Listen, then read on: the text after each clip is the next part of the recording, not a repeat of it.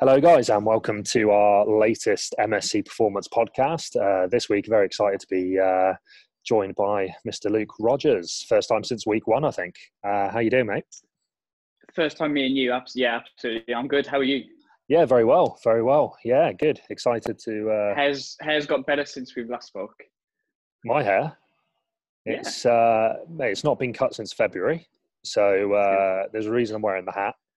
I'm fully aware I don't pull pull hats off, but uh, it's it, it's better than what's underneath. But again, I'm, I'm going for the uh, the, the Brad Pitt uh, in Troy look. going for, going for have you uh, have you have you booked a haircut for for when they open? I haven't. I haven't, which no? is a bit of a rookie uh, rookie mistake, I think. But what I was thinking anyway is I think it's going to be so busy for that first couple of weeks anyway. Yeah. I'm quite happy to be honest. Like I'm quite enjoying growing it a little bit. um, so it's going through that. Also, go through barbers are going to be really bad at cutting hair at the start, so you got to give them like a week practice. to get back into cutting hairs, make some mistakes, and then get up to cutting yours. Yeah, a couple of loose, a couple of looseners, and then uh, we we can go. But yeah, I'm quite like it's going through that um, sort of phase at the moment where it's uh, grow, growing out, but it's not looking too good. So I'm quite happy to leave yeah. it another month or two, to be honest, and see what happens. But uh, I'm thinking like yeah, sort of mid mid to end July, I'll get booked in. So uh, yeah, we'll see. It's about as regular as you was having haircuts at the start of MSC. Yeah, I, what I do what I do is I always get it cut a little bit too short, and then mm-hmm. we'll grow it out for a couple of weeks, and that's when it peaks about week two, week three. Yeah. Um, yeah. And then uh, always get myself too too busy uh, to uh, to get back in the barbers. But um, I did promise you, like you know, earlier this year, didn't I, that I'd make a better better yeah. effort because you you were quite con- you were quite concerned. Yeah, because you looked quite bad. But it, it's it was it's that it's that in between stage when you, you you know you should be having a haircut, but now it's so long that it looks like this is your hair. When it was like that middle like in between stage, it doesn't look good. But you've committed and now it looks good. So I'm the opposite. I've had two haircuts from lockdown, uh, both really badly done. Um, and I'm really excited. I'm booked in for the, the, the second day that they can open, so I'm really, really? excited. I'm straight in. Yeah, yeah, the day the day I'm back from Cornwall, I get a, a skin fade. That's exciting. Excited. Yeah, it's pretty. The game, exciting. the game, the game's changed with haircuts. I think, like for for guys, isn't it? Like it's too, like it's so important now. Like, yeah. what I've, I've we were growing up, two weeks. Two, good, I've had one every. Good, I've had one every week, but he looked good. Yeah, it's unbelievable that it's you know incredible commitment to the cause. But um, mm. no, I, I, need to find a middle ground definitely. So definitely too far the other way. But um, yeah. yeah. Anyway, so um, in regards to uh, today's today's podcast, guys, um, apart from uh, obviously haircuts, we're going to uh, be talking a little bit about what's going on at uh, MSC, uh, what we've been up to um, recently and during the during the lockdown, and um, we'll go into a little bit uh, just talking about like, the future of the gym industry and what we you know what we think uh, we, you know which direction we think the the industry's going. Um, then a big uh, big part of what we're going to talk about today is going to be uh, how the industry's changed and how how you know perhaps we've changed within that as well. You know luke and i have been coaching you know for over well i guess over 10 years now. Um, and uh, quite a lot of things have sort of come in and out of uh, of fashion uh, during during that time in the in the coaching game. So we're gonna have a little bit of fun and sort of talk about you know things that we were doing before there's, that aren't so. There's know, definite trends that have that have come trends. and gone, but there's definitely things that have that have changed, and there's pendulums have swung. And it's quite interesting to talk about what has changed within at least five years of MSC been opening, and and how we've changed their kind of protocols and how we've developed as coaches and how we've kind of streamlined kind of what we do as well. So I think it's quite exciting and, and quite cool to, to talk about that. Absolutely, absolutely. So yeah, we've uh, yeah since the since the lockdown uh, started, obviously, you know the first uh, first month or two it was about you know trying to trying to get a good online product uh, going, which I think we've uh, we've done for our members. It's kept them strong. Uh, we've supported them with a lot of evidence as the importance of even you know just maintaining strength by doing bod, you know even body weight work at home, uh, some conditioning work as well. And uh, you know I know the members are chomping chomping in a bit uh, to get back. So in, term, in terms of more recently, uh, we've been uh, we've been pretty busy in the last uh, I'd say you know the last few weeks to a month, haven't we, mate? In terms of uh, getting the place sorted and yeah. ready to get back it's really it's really cool because like the the first couple of months i mean it's the same with like I, I, had a house that i didn't go in and even though you're not there it just looks dirty and aged and old just from no one being in there like dust just collects etc so no one was yeah. in msc for the first month or two and it just started to look dirty uh, and started to look aged and then just having this deep clean and getting everything looking immaculate the place looks so so good. And just like the energy within the in the gym now even though there's no one there it just feels so good to be involved and so good to be in there. Well, before like you come in to collect something or to have a catch up, and it, you'd want to get out as quickly as you can. Like now, it just looks like it's had a facelift, and I'm really excited to, to get back into to training there. It looks great, doesn't it? I mean, it is. It's amazing how yeah, a deep clean and a lick of paint, you know, can can sort of change the atmosphere yeah. a little bit and make you make you buzzing to to get back. I think uh, you know the the lockdown. I mean, we, you know, we'd we'd rather not have had it. Obviously, we'd you know we'd rather have you know kept uh, you know a, a full uh, operational capacity. But um, you know, we're as always, you know, we're trying to put a positive uh, positive spin on it. Um, and it's been, I think, a good chance for us individually as as coaches and as as people um, to just step back a little bit, take a breather. You know, still working hard, but taking a little bit of a workload yeah. off, um, and and just having a chance to sit back and look at the overall picture, get a bit of a bird's eye view of what's going on, um, and you know also a chance to to, to get in there and, and, and, do these things that we've we've done the last few weeks um, in terms of you know the deep clean, the paint jobs, um, you know fixing structural issues, uh, within the building and, and things like that. And I think, you know, that's really hard to do when you're open seven days a week, you know, 6 a.m. till 9 p.m. Um, yeah, Monday to Friday, obviously, you know, uh, a bit shorter hours on the weekend, but open seven days a week. And it's, you know, th- this has at least enabled us to, you know, sort a few things out, get all the equipment off the gym floor, you know give it give it a good deep clean and i think it's been it's been you know it's been great and it's, it's really buzzing. It feels like we're kind of opening again like for the first yeah. like the first time it's that kind of excitement again isn't it? Like you know we're buzzing for members to to get in there and see see the sort of new look. Yeah. It like you said like having work non-stop and having all these jobs that you normally have to do in place like these little jobs take onto the back burner because the, the place is still functional if the paint's got a couple of cracks in it and if the walls are sure. a little bit dirty it's it, it's now functional, but now it looks as appealing as it did on, on, day one. So it looks brand new. It looks really really good. And like you said, when we when we do get the green light to open, which hopefully will be in the next couple of weeks, uh, yeah, hopefully uh, everyone will appreciate how much better it looks, and I'm really excited for people to get in and train. I think it's interesting as well talking about like um, like I said, everyone's chomping to get back into the gym and just the effect of like the home sessions that we've done. Like I know the monotonous, and I know like the amount of training that you have to do. It can get boring because it is very similar patterns. You're limited to loading. Um, but like a couple of clients recently, now that you can get into someone else's house, like you can coincide, a couple of people have had their first session in someone's gym.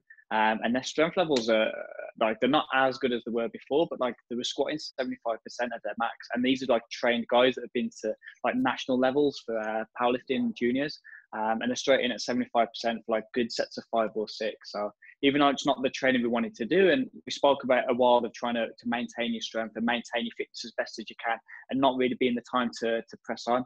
Like people's strength levels are still pretty good if they're getting back into the gym. So I think as long as people have used this time to, to do some sort of training and to get some kind of stimulus, I think they'll be surprised when they get back in, like how quick they're going to get back to, to good levels. So I think people are going to be pleasantly surprised if they've managed to keep up some sort of training um, which is do you cool. think do you think do you think for a lot of a lot of guys it might even be a, a blessing in disguise long term in terms of long term development i think in terms of every everyone that's continued to do like consistent training i think it's going to be a massive blessing just in terms of like building robustness reducing little niggles uh, i think it's going to be massive for that and also just appreciating the general training and the general like the general strength training, the the carryover that can have, even if not directly to like what you're trying to train towards, just like how that can influence your training by reducing injuries, by reducing niggles, how that can have a positive effect in the future. So I think it's going to be huge.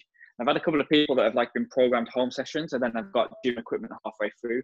We spoke about it on the last podcast about like phasing in the barbell training They're not going black and white from just doing like Yeah. dumbbell goblet squats to doing all barbell work, and they're hitting some really good numbers and really good productive blocks straight off the bat. Um, so I don't feel the need to put as much like direct specific work in, and there's definitely a place, especially now there's nothing coming up competition wise or no seasons coming up at the minute for team sports. Have just this really general training, um, and I think it's going to be massive for people. I think people are going to be really pleasantly surprised, like by the end of like a four week block, how uh, how quickly they're back to decent strength levels. I think they're going to be pleasantly surprised. It's really interesting. I think like with you know obviously we you know you and I as coaches have have, have known the research before anyway and and seen it, but uh, in terms of being able to maintain uh, you know a high level of strength uh, just through body weight work, isometrics, things like that. But it's been really really cool to see that see that in action. Um, because even though, even though you've got all these all the research on it, like you're never going to get a chance like this ever. Well, hopefully never again. Uh, to Yeah. have like three months of like no gym work, it's just never going to happen again. So it's really interesting to know that like if this does happen, you can do things to maintain it. And it's not obviously ideal, and it's not what people want to do, but it doesn't mean like starting again from scratch. It's going to take you years to build back up to where you were. Yeah. Um, it takes a long time to decay in terms of strength and hypertrophy. Um, and doing this kind of training, this little bit of stimulus that you're doing is enough to, to, to maintain the majority of it. And hmm. yeah. people are people are going to be surprised. Another uh, when we're talking about powerlifting and olympic lifting as well um you know obviously the, the skill comes into it skill acquisition of the of the actual uh, technical model of the of the lifts. Uh, it's really interesting. To speak to uh, sonia the other day who's you know been running our our metcons uh, during the lockdown and you know she's been limited in terms of equipment um but you know is, is back on a bit of barbell training now. And like has said uh like her olympic lifts uh pretty much bang on where they were before, which I find fascinating because like, you know, we we we we we know that Olympic lifting is a highly skilled uh, movement, and it'd be interesting to see, you know, if it's the same with powerlifting as well. Obviously, there's you know there's skill to these movements and the way that it's going to be different for everybody. Every you know, she's very technically uh, proficient, but just to be able to like pick up the bar and you know she's worked back to that like those percentages quite quite quickly i find really fascinating in terms of the skill I aspect. yeah, I, I didn't expect that. Like I, I no i didn't i didn't i didn't expect potentially- that Yeah, potentially with powerlifting, you think if you've maintained your strength, if you've done some kind of squat pattern, some kind of hinge pattern, then potentially when you get back into it, you're not going to be deadlifting 90% week one, but like you could be doing like 75, 80%, and it wouldn't be a massive surprise. But with Olympic lifting, I thought like, um, I don't know how long she had up, but like a month or two of not, so let's say two months of not doing weightlifting, and then all of a sudden tries and does a snatch. Like I'm really surprised that it's come up quite quick. I know she's been doing kettlebell work, but it's, it's just not the same pattern at No. all. no no it's not um yeah I, I was i was very surprised but again it, it, it's quite interesting i think like as a um sort of diverging into olympic lifting specifically here but obviously i had a number of years where i was training a lot of olympic lifters and you'd be petrified as a as a coach to go away from you know the Yeah. the lifts you know from the snatch Yeah. from the clean and jerk you'd be petrified to have you know a, a, week off off of the, the the main lifts Yeah. um because of losing Well, you see, you see, skill You acquisition can see that in the uh, in the in, the- in the taper protocols for Olympic lifting, where they're taking like two days out, they're taking like heavy singles still on the clean and jerk and snatch Right up, for that yeah. reasoning. Yeah, yeah right up to yeah two two three days before comp it's really interesting that you know obviously that's we're, we're talking about one you know one subject here. Uh, the other guys who are doing olympic lifting have in, in my program and have got access to, to bars and stuff but um so it's, it's only one person but i think yeah it's it's, it's quite interesting maybe you know because there's a lot of olympic lifters that could you know i think do with a bit of time off the lift sometimes and just going through like you know, uh, you know, you would program in a GPP phase anyway, but you'd you'd still kind of keep a couple of days a, a week. You'd keep some seventy percent, eighty percent work in there on the on the on the lifts. Um, would, you- would, you, would you still do that now if it, with with an Olympic Well, lift that's if the there's like a GPP phase? Would would you still keep a clean and jerk and snatching? I probably no, still no. would, but I don't know if there's the that's the thing, isn't it? I think like you know, you you, I think you'd certainly be brave enough now to, you know, maybe just do some lighter, you know, hip snatch work or you know, hang a couple of a couple of combos. You know, fifty percent, hit you know, hit some complexes just for you know a bit, bit of fun and keep some movement patterns. But I think you, you, I mean, that's that's proof that it is possible. You know, it's possible to have a month, two months, you know, off yeah. uh, the the main main lifts in you know in, an off season, and you know the next like end of the uh, calendar year on the uh, you know when, when we when we get to there with a lifter, I might you know i will be very tempted just to have a month off the off the lifts to be honest, freshen up a little bit and, and go again. But it's good it's good to see that you know in in action. Like I said, we can look at all the research in the world, but you know you want to see it in action, and that's that's kind of proof that it's it's possible. I think especially like when you're looking at like these restorative phases where like let's say you've had like a really tough competition period where you've had like two or three comps in like a couple of months, just that restoration period for like a month of no Olympic lifting and just give yourself a chance to get away from these repetitive patterns could be massive. So I definitely think in terms of restorative blocks, and then like you said, even even further away like GPP work, and um, there's definitely scope just to add in more general strength work, and then coming away from those Olympic lifts could be could be interesting. Would you would it alter the way you do things as well in that restoration period like as a, a you know from a powerlifting perspective? I think one thing that i've in, so in the past like people that have like come away from like seasons and then they've got like repetitive injuries like they've got like a little bit of like like knee issues or shoulder issues i still always keep in like one squat um, but I don't, I don't think i would anymore like if, mm. it, if it was like the low bar squat or the competition style squat that was aggravating the knee um, I use I would usually try and bring it down to like tolerable loading. So even if it's like 50, 60%, just to keep in some kind of skill. I don't know if I would. I think like the phase could be better used, like finding patterns that are pain free, coming away from the competition lifts, building some general strength, and then realizing that the skill isn't quite as like significant. It's not nowhere near as important as the Olympic lifts. And like, is it really as does it really decay as quick as people have in the past maybe said? Like if you don't do a low bar squat for a month, you do a safety bar squat, or you do a high bar or belt squat, does it really decay that much? Like I said, the, the guy that I coached at home, he didn't do any barbell training for like 10 weeks. And then he came back in and did 75% for five reps at like a very low RPE and it looked good. And all he'd done was split squat iso holds, goblet squats, tempo work, like with a 35 kilo dumbbell. So like, is there the need? I'm not sure. I think in terms of like the range of motion and stuff, like it takes time to build back up. But then as long as you've been smart with integrating the competition lift again um, and giving it a couple of weeks to get back up some decent momentum, then yeah, I don't really think um, that you have to have the competition lifts. You look at like some like big level people, there's Bryce Lewis, he had like a year of competing hmm. and he stopped doing the competition lifts for months. And then like he come back a year later and like he was so much better on every single lift.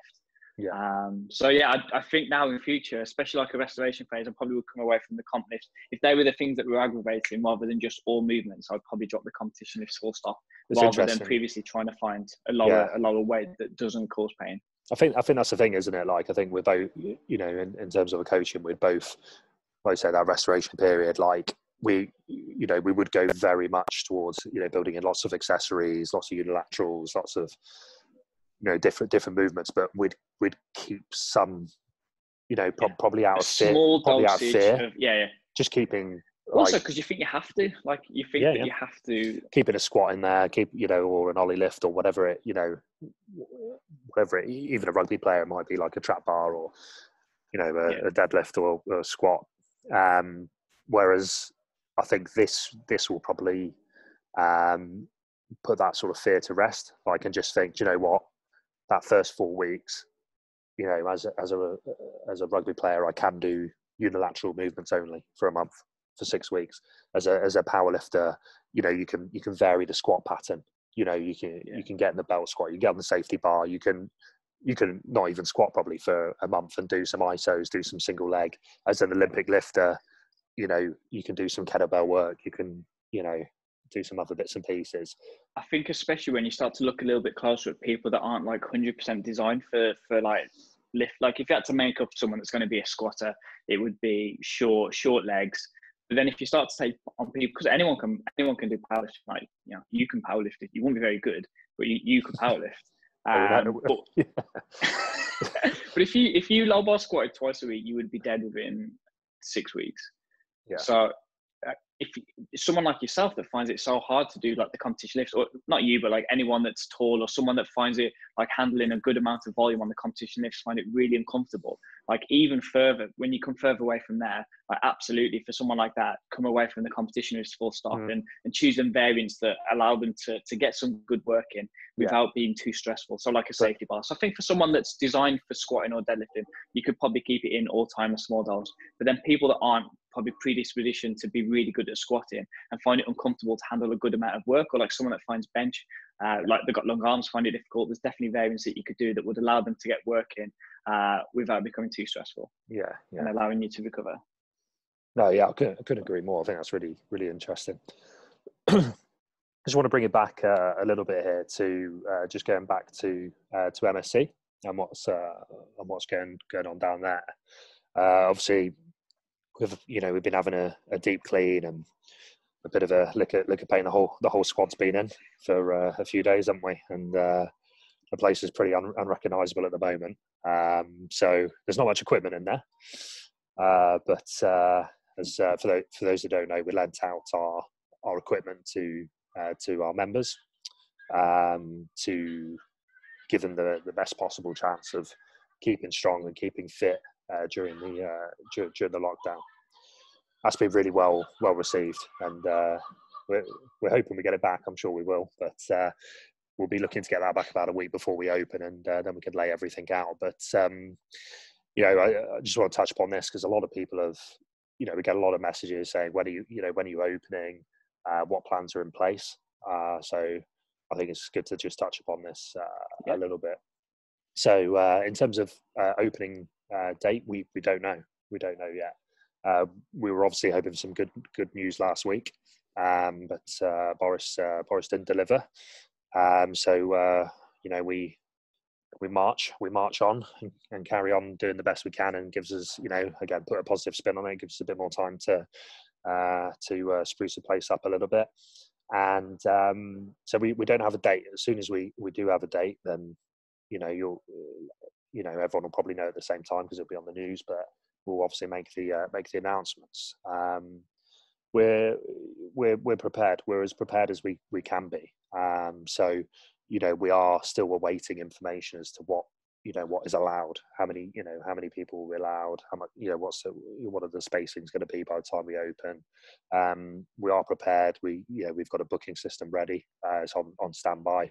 Uh, so the chances are you know there, there's a decent chance we we will have a you know that booking system set up uh, just so that we can safely monitor the amount of people that are, are, coming into the gym at any one time. We're we're very fortunate that we've got a large facility.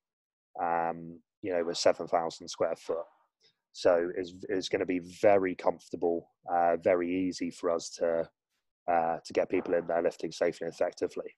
Um, you know, we we've got plans to put specific stations in and tape out uh, certain areas if it's if it's required. Uh, so we're ready to go with that. Um, we've got cleaning stations uh, which will be all over the gym uh, where people will be asked to sanitize the kit before uh, and after uh, use, and we're we're really well prepared. We're really well prepared, um, and you know what whatever the exact rules are and everything like that, then uh, you know we're going to be we're, we're going to be ready to go. We're, say, we're lucky we've got the the infrastructure to to be able to cope with it. Like Mark says, it's we haven't got one plan at the minute because we don't know what the is going to be, but we've got multiple plans in place depending on what the guidelines are from the government. Um, because we don't know, nobody knows. So we have multiple plans depending on what they say. Uh, is what you're saying, isn't it? Yeah, absolutely. Um, and uh, yeah, in the in the meantime, we'll uh, we'll keep scrubbing the place, and you know, it's. Uh, we have bought a, uh, a Gucci uh, floor cleaner though, which is pretty cool, and the the steam cleaner. So the place going to be very clean. I'll tell you what, you, the cost of it, mate, you'd think it was Gucci. You'd think it was made by Gucci. It's uh, a tasty, uh, tasty, tasty bit, of, bit, bit of kit, but uh, it might might end up being the best uh, best three grand we've ever ever spent. Um, but uh, it's it's a steam cleaner, so we've gone we've gone for the, the you know in terms of cleanliness now. You know, we, would like to think there's something you know we always do our best with, but you know, obviously now this is going to be more important than than ever, um, and rightly so. People are gonna you know expect very high standards of of cleanliness, and we're really eager to prove how you know how clean and how safe a, a gym can be.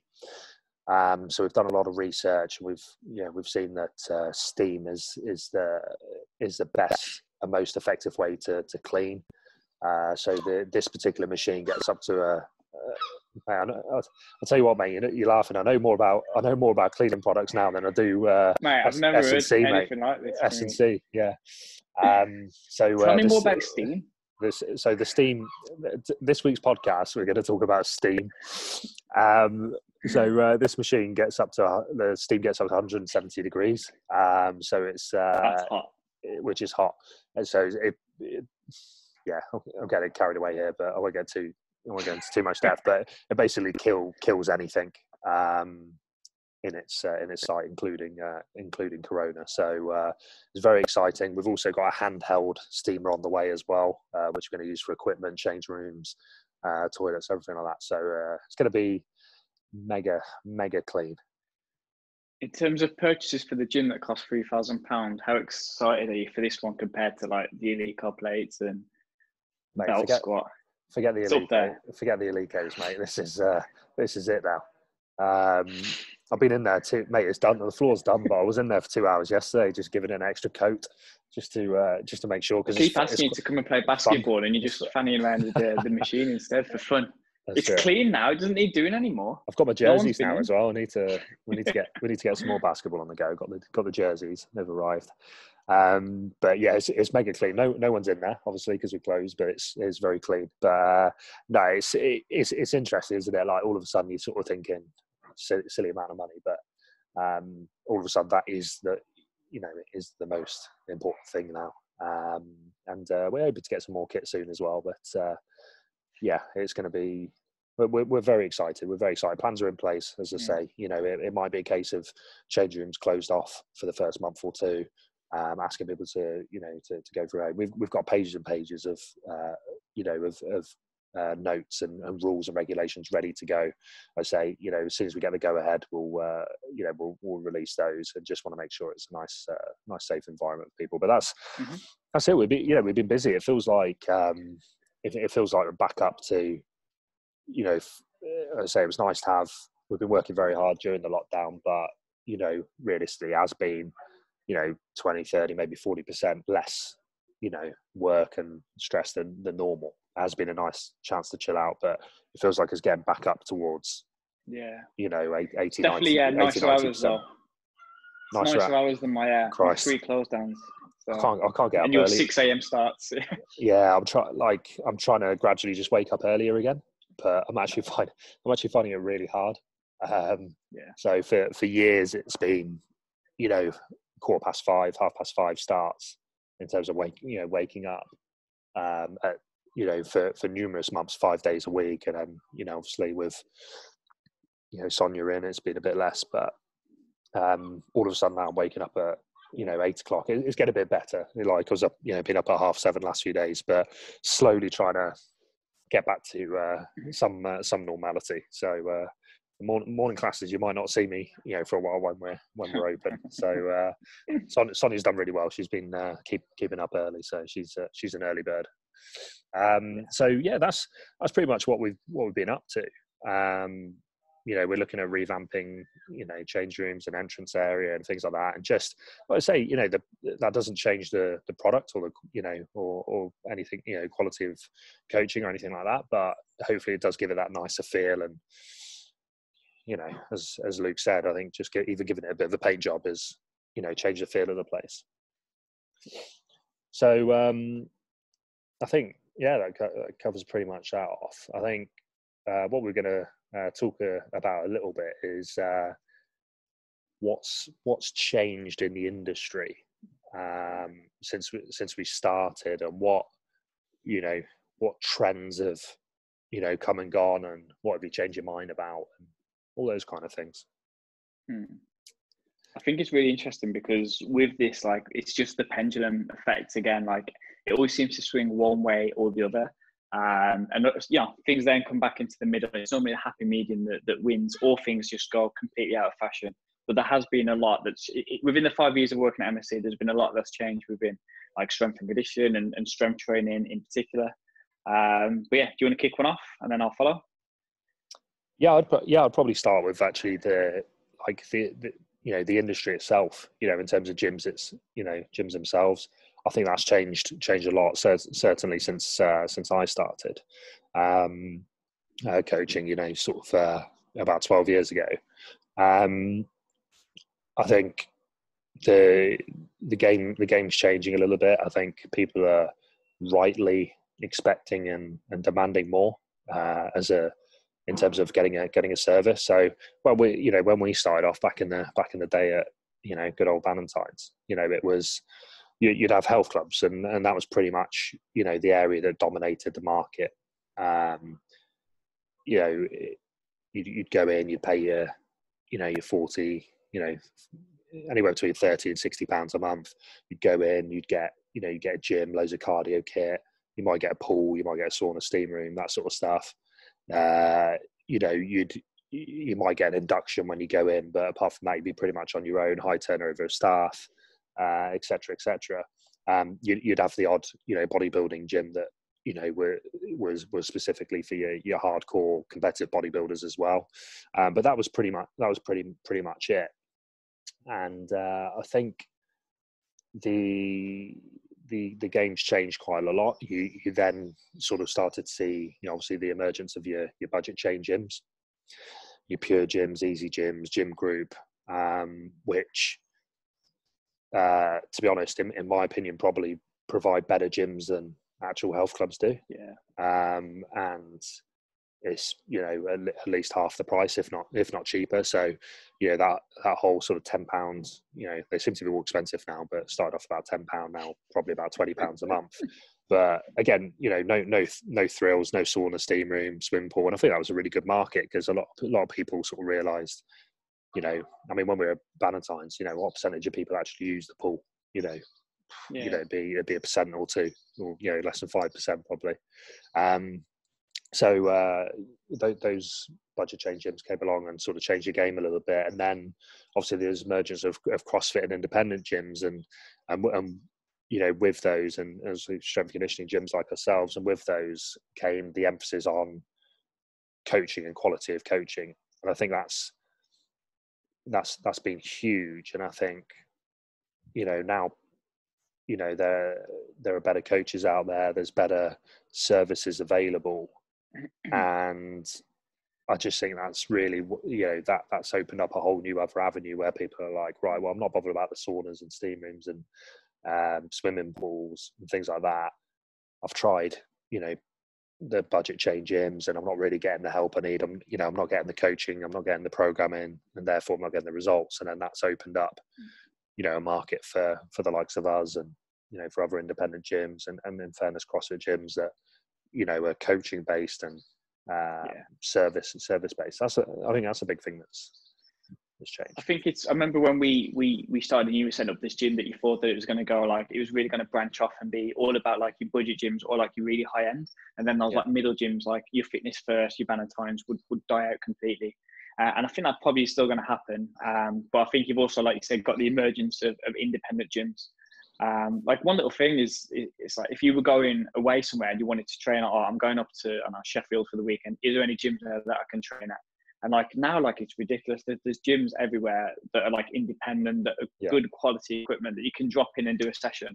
like if you're going to Bournemouth, there's options. There was a gym that's popped up. I think it's in like Dorset. There's like it's like you've got so many gyms now that are like good independent yeah. gyms. Where before, like if you was going away, like somewhere in Britain, and you needed to get a session in, uh, it would be difficult to, to, to, be able to keep your training up. Now you're spoiled for choice. So I think that's 100%. really good that all these small gyms are emerging. And it is because people are, like I said, demanding like higher end equipment. People are getting more specialized with their training and people are getting into like niche niche areas of training and, and people want the, the community and want the environment of people that are like-minded and like to train. Community is a massive one and, and, and results as well, mate. Yeah, I think uh, you know, probably a lot of people are fed up of paying the twenty pound or the forty pound, fifty pound, sixty pounds a month. You know, getting you know getting very little little help, no guidance. Yeah. You know, the sort of banging their head against a brick wall, not really, you know, not really, uh, you know, consistent enough or creative enough with their training to to continue to, you know, create stress and stimulus and and therefore an adaptation. I think, you know, like you say, the emergence of uh, gyms like ourselves, you know, with a with a service focus and a coaching focus and a community. You know, coaching community. That's that's what it's all about. And I think people like to you know like to be part of a a, a community, something outside of work, some something outside of the flatmates, a club, you know, a feeling club. I've always had that through. I've always had that through rugby, so I've always taken yeah. that for, for granted a little bit. Um, but to see that in action down the gym is really quite, you know, quite special. Really, the friendships it, that have been it, built it blows my mind and i think it's definitely changing when people like don't want to pay like 40 50 pounds to get to like an independent gym that is like well run like good equipment because they want to save 20 pound which for a lot of people isn't that much money anymore um, but like how much enjoyment you get out of going to gym even if you don't want like the good kit and even if you don't want like to push and retreat. you just want to like normally train you enjoy just recreation you're doing some training like not paying the 20 pounds to get to an environment that's nice and like with better like not better people but with good people in there that, that rack the weights away and it's clean it's friendly compared to like the the budget gyms which can be like nightmares for like putting equipment away for for space like I think it's changing where people now are willing to pay a little bit more, but like it's not actually that much more money from a budget gym to like a good independent gym and just mm. get so much more enjoyment out of it for like the extra 20 to 30 pounds, which over we want like seven pound a week extra to like actually enjoy your time in the gym. Like the amount of people that would finish work and then dread the thought of going to easy gym because yeah. they know it's going to be a fucking nightmare. They know it's going to be four and they know they're going to be looking around for a fucking pair of dumbbells because it could be anywhere. Like for an extra seven pound a week, you can avoid that.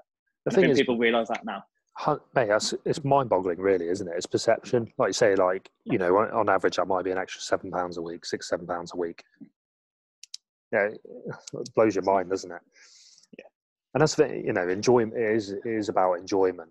Um, and you know, you know as well as me, if you're not enjoying something, you know, whether yeah, it's training or anything else, you make you, excuses. You make excuses and you don't you don't go. You know, if you look at I know I know I know I mean you love the gym, but like if, if if I didn't love the gym but I knew I had to train or I knew it was great for me to go three times a week and the thought of going to like a budget gym and like hunting for dumbbells, it would just that's horrible. I, it, it, it, would be a no-brainer to pay the extra little bit of money to get to a better gym where the dumbbells are in order and everything's put away and people are friendly and you might make some friendships. And, yeah. yeah, and that's not mate, that's and that, that's not that's not even going into the coaching.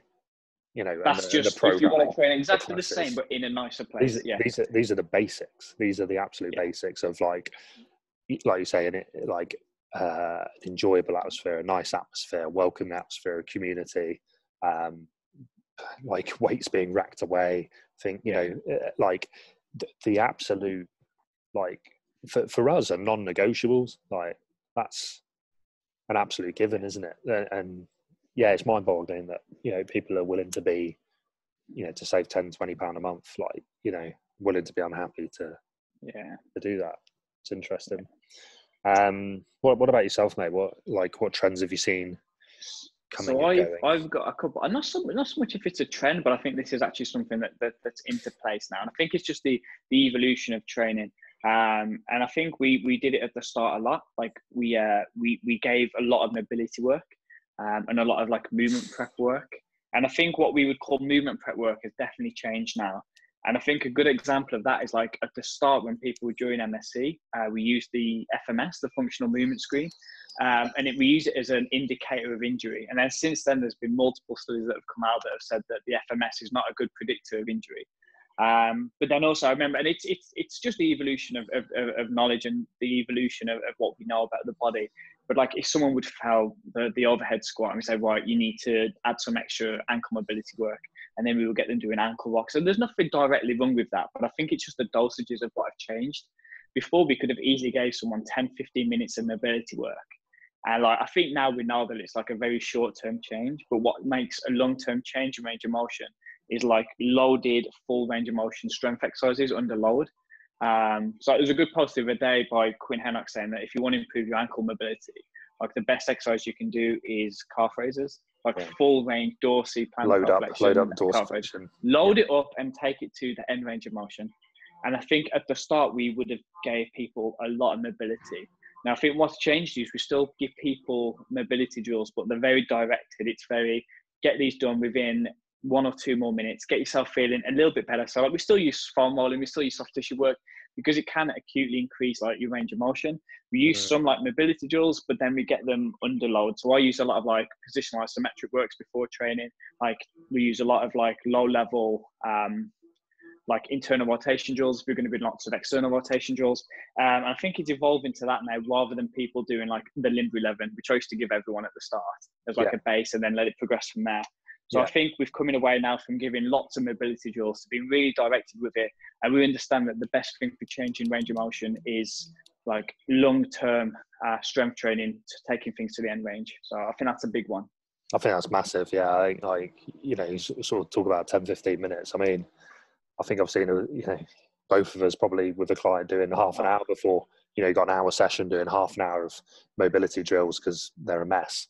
You know, and then uh, you know quickly trying to get you know a few few few sets of squatting in at, at, at the end of the session um, and um, you know mobility is important you know we're not uh, you know we're not we're not denying that but it's the it's the way in which you do it you know I, I went through a phase of you know training myself where you know a couple times a week or a few times a week I'd come in and do like an hour of you know mobility before I'd get in, into the session and you know now it's very much like quicker quicker warm up to the point you know, a bit more um, uh, purpose built towards what I'm doing in the, you know, in the in the, in the session.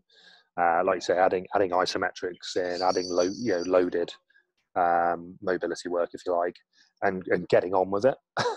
and I, you know, I probably feel more, more mobile than I have in, in years, rather yeah, yeah. than lying on a foam roller for an hour. You know, and yeah. again, foam rolling is good, ankle rocks are good. You know, all these kind of things, but it's context, isn't it? And it's yeah, you know, um, you used to. I remember you used to take the piss because like we'd have like a, a, a, session where like like five or six of us that were training, and it was literally like a coffee morning. Everyone would bring a coffee in, and we'd spend like 20, 30 minutes on the mats, like foam rolling. And yeah. then at some point, you just it could like, be the middle of winter. Could be the middle of winter, and like you'd just be lying on. The, you're not getting warm from the foam rollers. Yeah. You know, it's like. Well, I think now, like this, yeah there's still a place to do, like you said, the foam roller, but like because it can acutely increase range of motion. And yeah. just like if you feel better, even if nothing, but it just makes you feel better, then great. So I feel better doing it, so I still do it. But like the dosage of it now is just so much smaller. I can get done within two, three minutes. And then I'm straight into some like positional isometrics. Like I'm really enjoying like split squat iso holds. If my quads are feeling sore, I'll push my knee forward and come onto the ball of my toe, hold that position for 30 seconds. And then I get under a bar and I, I feel great. So I think like the amount of mobility that we've uh, we're giving out has definitely changed. And like the FMS is like an injury predictor. I think now we know that like it's not yeah. a lack of range of motion. Like you see people that do yoga and like ridiculously flexible, mm. um, are still getting injured. And I think mm-hmm. it's more about like your capacity within the given range of motion. I think it's I think it's that, and I think it's um, you know it's it's having enough strength to be able to absorb the forces that your your body go your body goes through and the ranges that your body goes through. Um, exactly. So for you know, for example, okay, let's say um, you know, I'll use a rugby example for obvious reasons. So you know, if you've got a rugby player doing the FMS, trying an overhead squat, and we're getting into like you know just below quarter squat position, which you know ninety percent of ninety nine percent of rugby players probably would be uh, that you know would be that poor range. Um, you know, d- does that mean you know, right, okay, we shouldn't, you know, we shouldn't be doing, we shouldn't be touching a weight until we can get into a, you know, a, a good exactly, deep overhead yeah. squat position. The answer is no, because, you know, we want to make that that athlete as strong as possible to be able to absorb the the forces of the game, and that, you know, we're not just talking about, you know, the ability to absorb contact. We're talking about the, you know, ability to absorb um, the forces of sprinting, of of change of direction, of decelerating, and you know, uh, is is the you know, is that does that rugby player ever need to get into that How full, full range position? of yeah. full range of of movement?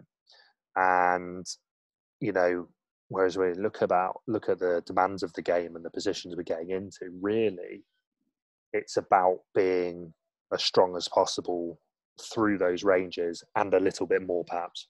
You know, in case we do get overstretched into a certain position or yeah you know so i like, always, like you, like you say, go, said like in... go a bit beyond go a bit beyond yeah. but you know, am, uh, am I ever going to be, you know, as supple as a you know Olympic gymnast? No. Do I need to be? No.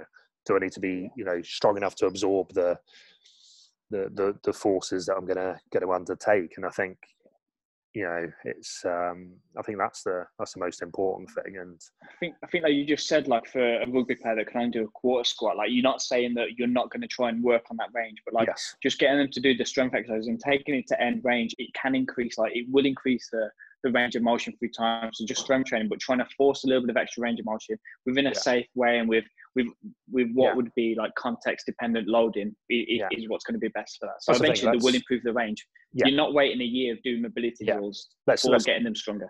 Yeah, let, us you know let's do a you know a, a goblet squat RDL you know combo to warm up. You know just to you know to get through those deeper ranges, uh, and then let's you know let's get a trap bar or a box squat. You know just above court. You know just above uh, parallel. You know and let's let's load it up and get get strong. So let's get strong, you know, through the ranges we need to be, and then let's almost subtly work on the mobility. It will you, improve you doing, you know, on the, on uh, you know on the, on the side a little bit, and even you know if we're doing the heavier loading, or especially through the heavier loading, it's going to going to improve anyway. I, I had like uh, I'm sure she won't mind me saying like Elise when I started doing her programming, and she's like super flexible. And she's like, "Oh, Luke, I keep getting like little niggles because I'm not that fl- like I need to improve my range of motion here." Mm. I'm like, Bab, like I can just about hit. I mean, you've seen me warm up. I can just about hit like a parallel in powerlifting, and like I've not, I've got very minimal injuries for how hard I train. Well, you're like super flexible. Like you don't need more range of motion. You need to improve your capacity within these ranges of motion. You need to improve the quality of these movements rather than focusing on just building extra range of motion that you don't need for yeah. your sport. Some people, like you said, gymnasts, they need like the range of motion for their sport. Yeah. Exactly. Yeah powerlifters yeah. and rugby players do not need a ridiculous amount of. Thank God we don't don't need that much like, God. range of motion. Yeah, yeah. As you, as you I think that's a massive strength, one. Strength, strength through the range of movement that you need. You know, ability to brace, ability to control the movement, um, yeah. and uh, ability to, um, you know, show you know have good motor control, and and solid movement patterns through through that range. That's the most important thing, isn't it? Yeah, that's a big one. You know, if you if like I say, you know, if you're an Olympic lifter and you need to be strong in that bottom bottom position, and we have got a mobility issue down there, we've got you know a stiff ankle and you know we're, going into an excessive you know pelvic tilt we're round in the back or whatever you know we're weak in that position then obviously that's a that's an issue um, but is that an issue like you say for a, a rugby player power lifter and you know the, the answer is it's it's not. Um, I, I want to. This is going off piece of, in terms of what we uh, what we have planned. Um, but um, just in terms of in, in terms of the the importance of uh, of strength there, two two things actually. One one thing, uh, you know, that's that's very relatable to the everyday person as well, isn't it? Yeah, absolutely. Yeah. You know, do we? Yeah, we we know a lot of people sit at the desk all day. They have poor mobility.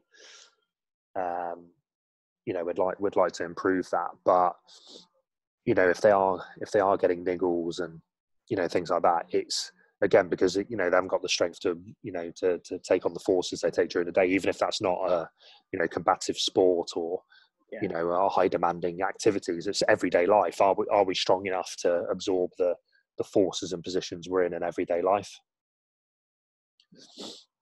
so yeah, I think that's that's important. With the with the strength work, mate, I want to just very quickly diverge here off to going into rugby again, and even you know, even, uh, sort of you know, all, all field sports really. And we've talked about a little, you know, a little bit there the importance of of being strong.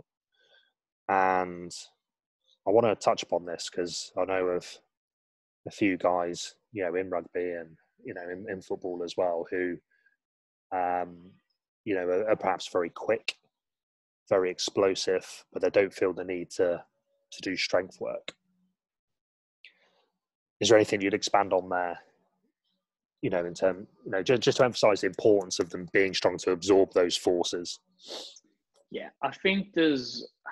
I obviously I'm a massive component strength training, as are you, and I'm. It's it's diminishing returns at a point, but there's just so many in the UK. There's so many people that aren't nowhere near at the capacity of their strength to then start to think about it being diminishing returns. So like I'm more than strong enough now to to play rugby and me spending more time on strength rather than developing explosive power or developing other components of, of what's needed for rugby would probably be a bad idea.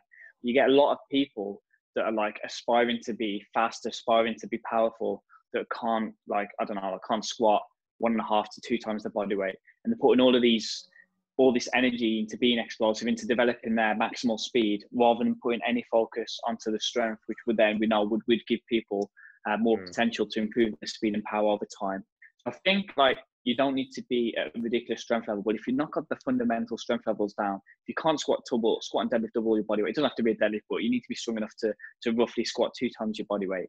If you can't do that, then I'm not sure how much extra effort you should be putting into trying to develop speed and power, and maybe your focus would be better off uh, developing strength. If you can develop, if you can squat like more than, do you need more than that for the sport? Probably not. Um, I'd still then like keep the strength training in, but then then you can start to look at like the speed drills and the power drills. But I think yeah. too many people lack like the strength needed to further develop these in the future. And all you see yeah. online is like really fast people doing these explosive drills. You maybe don't see the strength training that they've done in the past and how strong they actually are. Yeah. Um, I think uh, is that kind of what you mean? Yeah, hundred percent. Yeah, yeah, and it's it's relatable because I see it. You know, I see it a lot. Um, you know, even even playing at you know a, a, high level. You know, there's guys who you know perhaps you know wingers that are very very quick, but you know haven't got the the strength to you know absorb certain forces and therefore you know get injured or um, you know perhaps lose lose the battle in contact for for example. Um, and uh, it's relatable as well because that was very much me in my you know late teens. You know, um, yeah. had the you know had had the speed, had the aerobic capacity, had the you know probably had the skill set, but you know just uh, I did not have the strength to absorb you know the forces that I was undertaking, and that wasn't just in contact. That was you know tearing my hamstring a couple of times sprinting. You know um, yeah. that was you know, and you'll, you'll see that with top level sprinters as well, tearing a hamstring. It doesn't mean they're weak, but it means they're not not strong enough to absorb the forces of running 100 meters in you know 10 seconds you know um, which is a high high level of you know force application and we need you know you know and muscle contractions at a very high velocity um, we need to be strong enough to be able to absorb those so I think, yeah, I think we've had we've had team sports come in as well that have like, and the coaches being like obsessed with developing speed and power which is great. Like you, you want your players to be powerful if it's like a team sport. I think it was American football in this uh, in, the, in this example. Mm. Um, but like you look at the people that you're training and like that that that they're that like low level trained in the gym. They've got absolutely no right to be working on like maximal speed and power. They need to work on some strength training because that's going to increase their potential for the speed and power.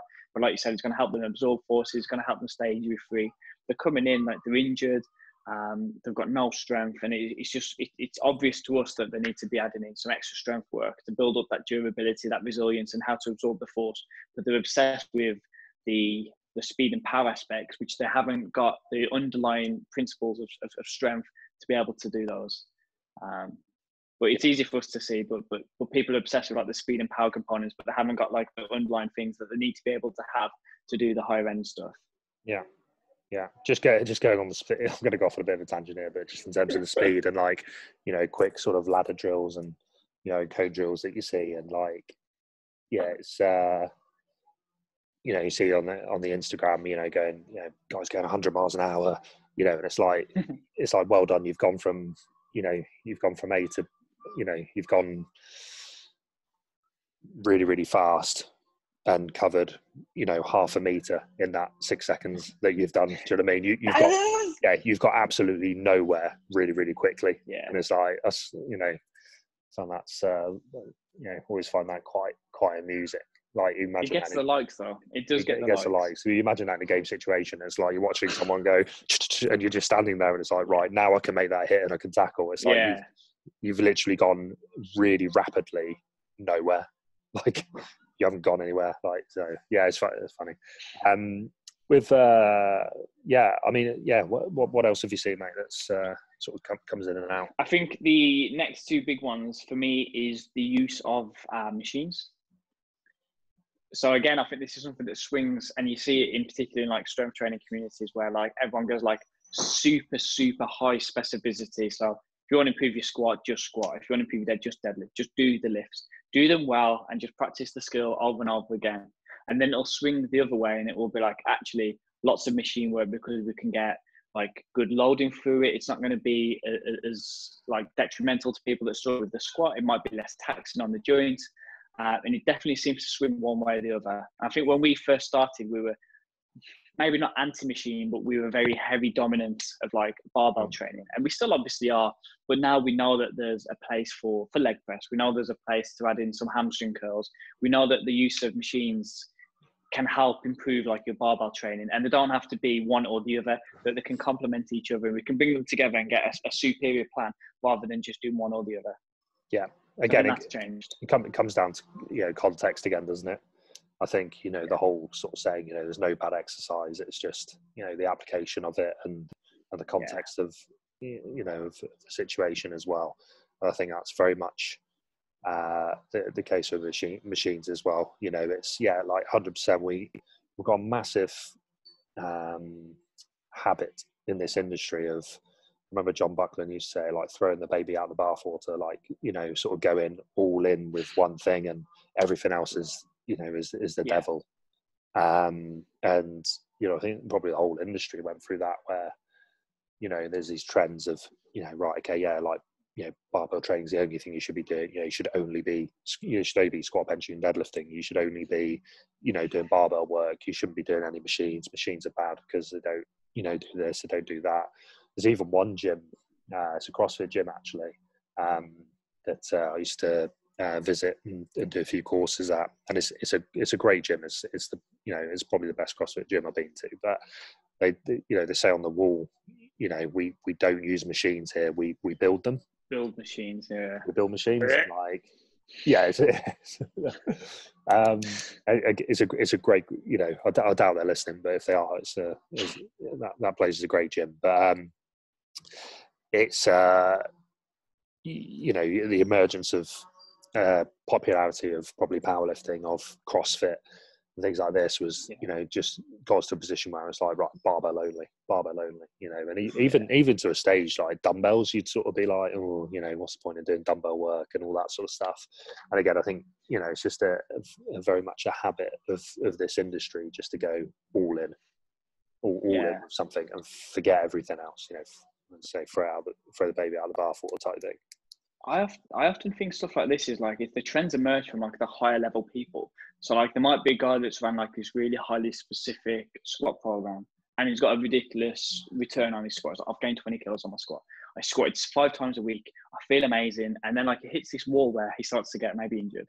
Um, he starts like diminishing returns from that and then he switches to a more general program. He's like, oh my god, like I'm using machines, my body feels amazing, and then people just it trickles down, and then people start to follow that. And imagine that's what happens at the Highlands is like people do the programs, and then people start to to track that and, and, and then utilize it themselves. Um, and I think just with everything, like the, the extremes, like you just said, is yeah. is are often wrong, and then there's normally a yeah. happy medium. So we know that like if you're getting ready, if you want to be excellent at squatting, you should squat. Um, and your dosage should increase and the specificity should increase as you're getting close to, to, to, testing out your squat. But like we spoke about earlier, when we're further away from that, like why can't we squat once a week and then use the leg press or use a belt squat um, just to get some really good load through there without going through the pattern that might we might find quite taxing and might be detrimental on your other session. So why not use the leg press to get some good load in? Why not use the hamstring curl or use another exercise that's posterior dominant to build up the mm. weakness? Um, so I think often the the extremes are what's wrong, and then somewhere in the middle is normally what's key and what the answer is.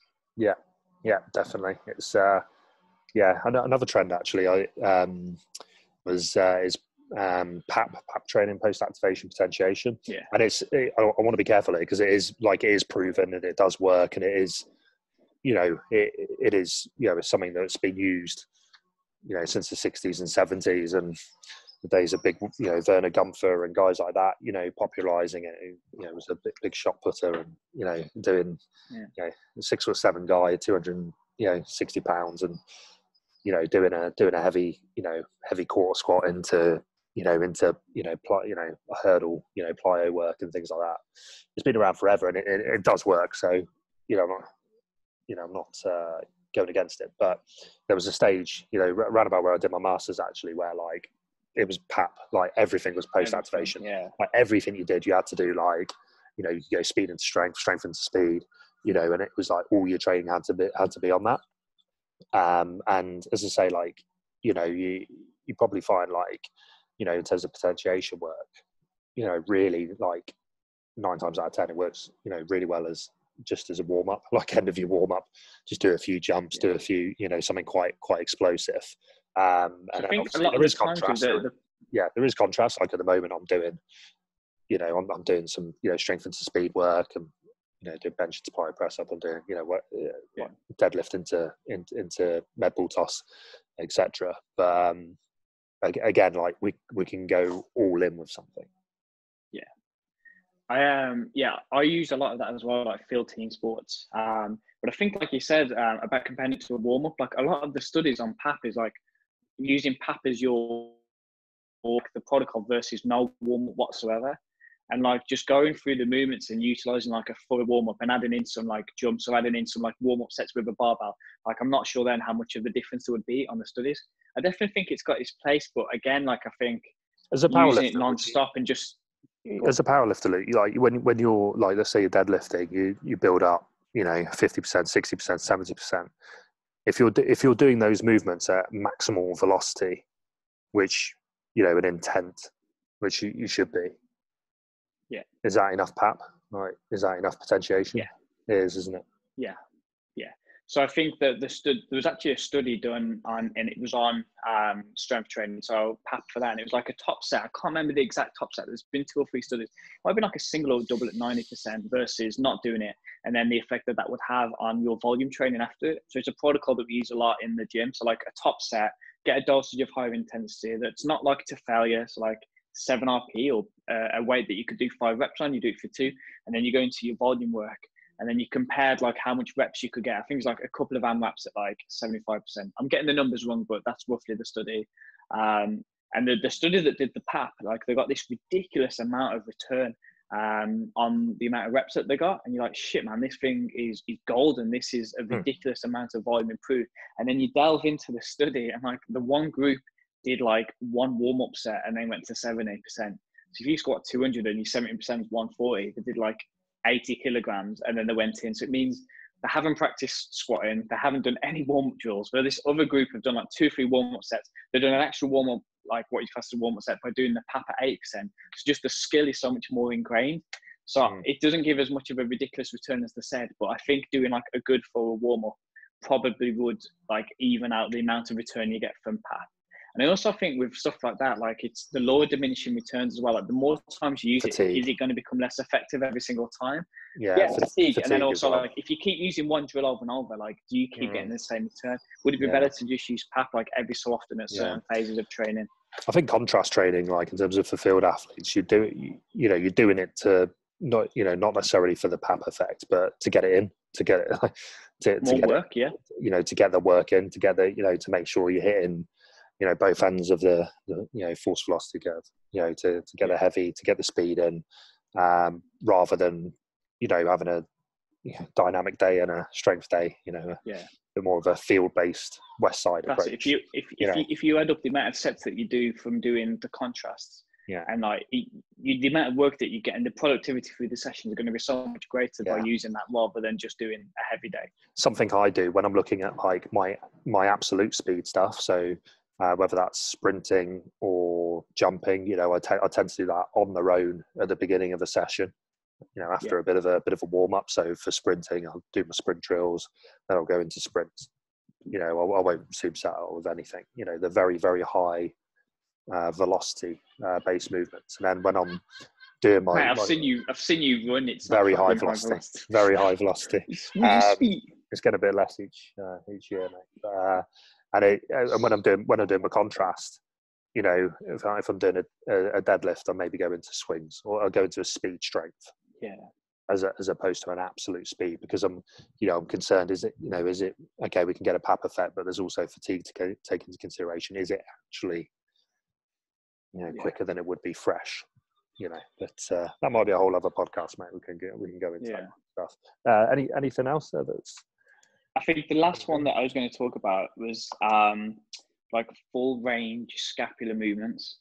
Because when we started, and like I remember like the legendary video of Arnold Schwarzenegger doing a seated row, and it's maybe still a bit too far. Like he's really excessively like flexing his back, and then he's leaning back. And he's like, "Fucking hell, man! What's Arnold doing? Like he's one of the best body. Well, he's the best bodybuilder of all time, and he's doing a roll completely wrong. And then we'd be sat there on the side, like shoulders down and back, high chest, doing this movement now. And I think things have trended now. Well, not trended, but like rightfully so, like come to like full yeah. like protraction, retraction, scapular movements, and utilizing them rather than telling people to go shoulders down and back. And I think context is key again here because you'll get a lot of people that will come in in this shit posture here. We're encouraging them to be there. I'm not sure if that's the right idea, but like for a lot of people that are healthy and have got good posture and good awareness, like taking the scap through full range of motion, including like row movements, but also pressing. So like press ups with a protraction and retraction of the scap, like that could be a good thing. Well, I think definitely at the start we were very much fans of keep your shoulders down and back, squeeze and hold at the top, don't let your shoulders come forward. And we were massive components of that. And that started to trend now to go into the full range. Yeah. Maybe we weren't just we weren't just fans of that. If we didn't, if we saw someone not doing it, we'd be running over. And yeah, yeah maybe the bros were mad. right and we were wrong. Yeah, maybe, maybe. I'll tell you the the lesson to be learned from all this is like, you know, it's ever it's ever evolving, isn't it? I think like it's um I mean, yeah. On the on the one hand, there's nothing new under the sun. Like, you know, uh, like I say, yeah, PAP came back into fashion, and now it's not so popular. And um, like I say, mobility's been and gone and come back, and it's you know we're we're trying to utilize it a bit better.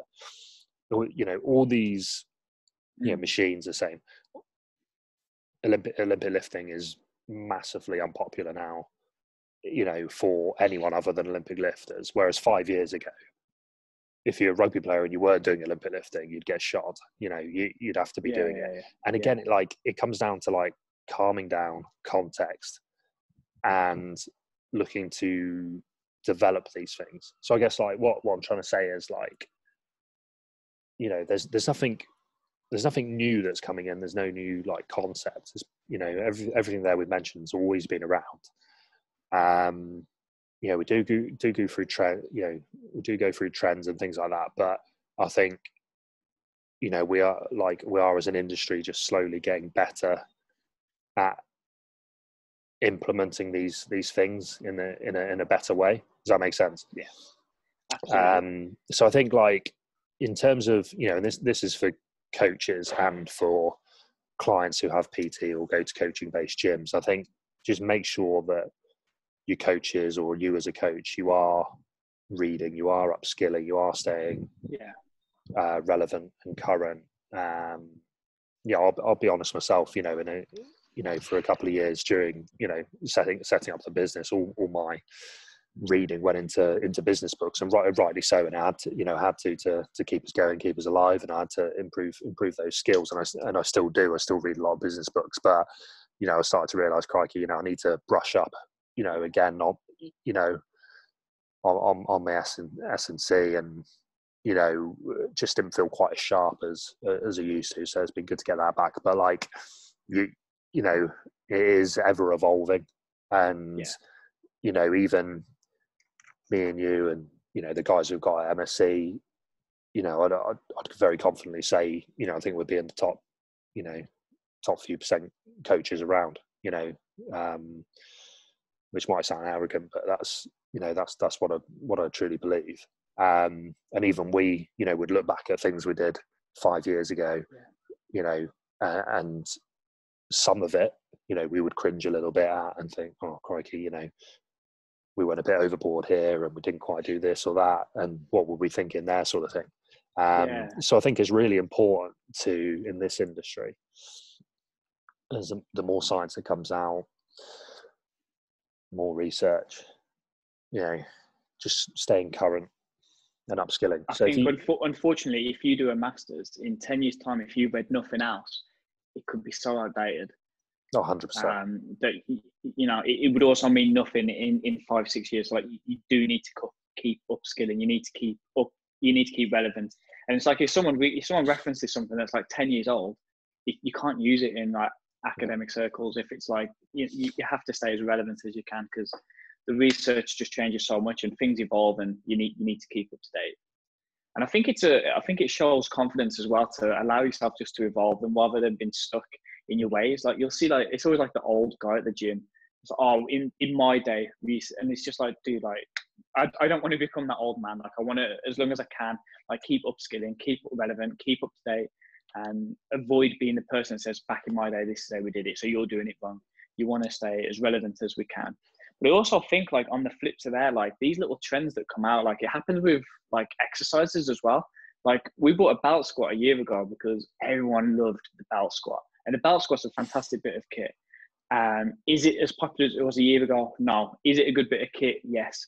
There's nothing wrong with giving people a belt squat because they see like all these guys loving a belt squat, and then they say like if a high end guy says, oh, "I've used the belt squat and I've noticed that my sprint has improved by this or my squat has improved by this and if they get like brought into the fact that the belt squat's going to improve their lifting or they're going to improve their field performance then just giving them that exercise and giving them that belief that this is what's going to drive that it is not a bad thing.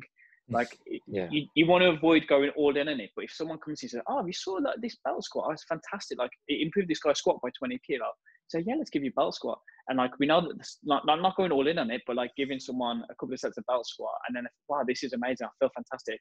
And then giving them that confidence and giving them that, that belief that that's what's going to drive their performance yeah. is not a bad thing. And people believing what they're doing is massive. So I think so, sometimes these trends can be a good thing.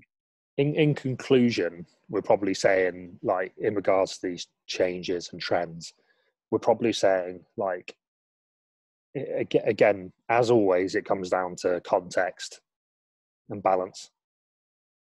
So we're you know we're probably saying right, you know, stay relevant, read, research, implement, change the way you're doing things, stay current. But we're also saying, well, hang on a minute, because the belt squat's not as popular as it was a year ago. It's still a bloody yeah, good yeah. bit of kit. You know, you've got, you've got your core beliefs and you allow them to evolve with everything else that you learn, but you've still got your core fundamental beliefs of what you believe in. And it's it's a thing again, like we've talked about. It's it's a good thing to be able to evolve with time, but also it's a good thing to remember your fundamentals and not to see the yeah. latest fad and go, oh, that that's it. I'm swatching all my beliefs. I'm now belt squat guy. Don't don't don't believe just don't believe everything you read as well. I think is a, is a key, yeah. isn't it? Like you say, you know, use your experiences with things that you, you like and you know work and that have been around since since the dawn of time the um, experienced guy will have his his way of training, and he will always stick to that. But he's not scared to add in to, the, the, the, the up to date stuff. Yeah, agreed. Agreed. To summarize, to summarize, I think that's that might be a good good place to to leave that that subject and and, and, move on or round up maybe. Um, I think I think round up because it is getting on. We've we've we've we've gone we've gone on a bit there, haven't we? We'll save the other. We thought this was going to be a thirty minute podcast. We've been on an hour and fifteen, I think. Well, we weren't we weren't that well prepared, were we, mate? It was a bit of a bit of a blag this one, but hopefully you've uh, hope you've all enjoyed it, guys. Um, so uh, yeah, hopefully we will be reopened soon. Um, as soon as we know, you will know, and. We'll try and get into a habit of doing these podcasts a bit more regularly. If you've got any feedback, then uh, please feel free to drop it below on a, on our YouTube page or on our Facebook or Instagram. Uh, it's funny, this is something that's changed, man. I didn't even know what Facebook was five years ago, let alone, I'm not even sure Instagram existed, but well, it probably did, but we didn't have a Facebook page, did we? That's why you hire 25 year olds to, to do all this technological stuff for you, like the internet the internet. Fuck, crazy world. All right, mate. Thanks for joining. Nice one. Speak to you uh, soon. Thanks, thanks for tuning in, guys. Cheers. Thanks, everyone.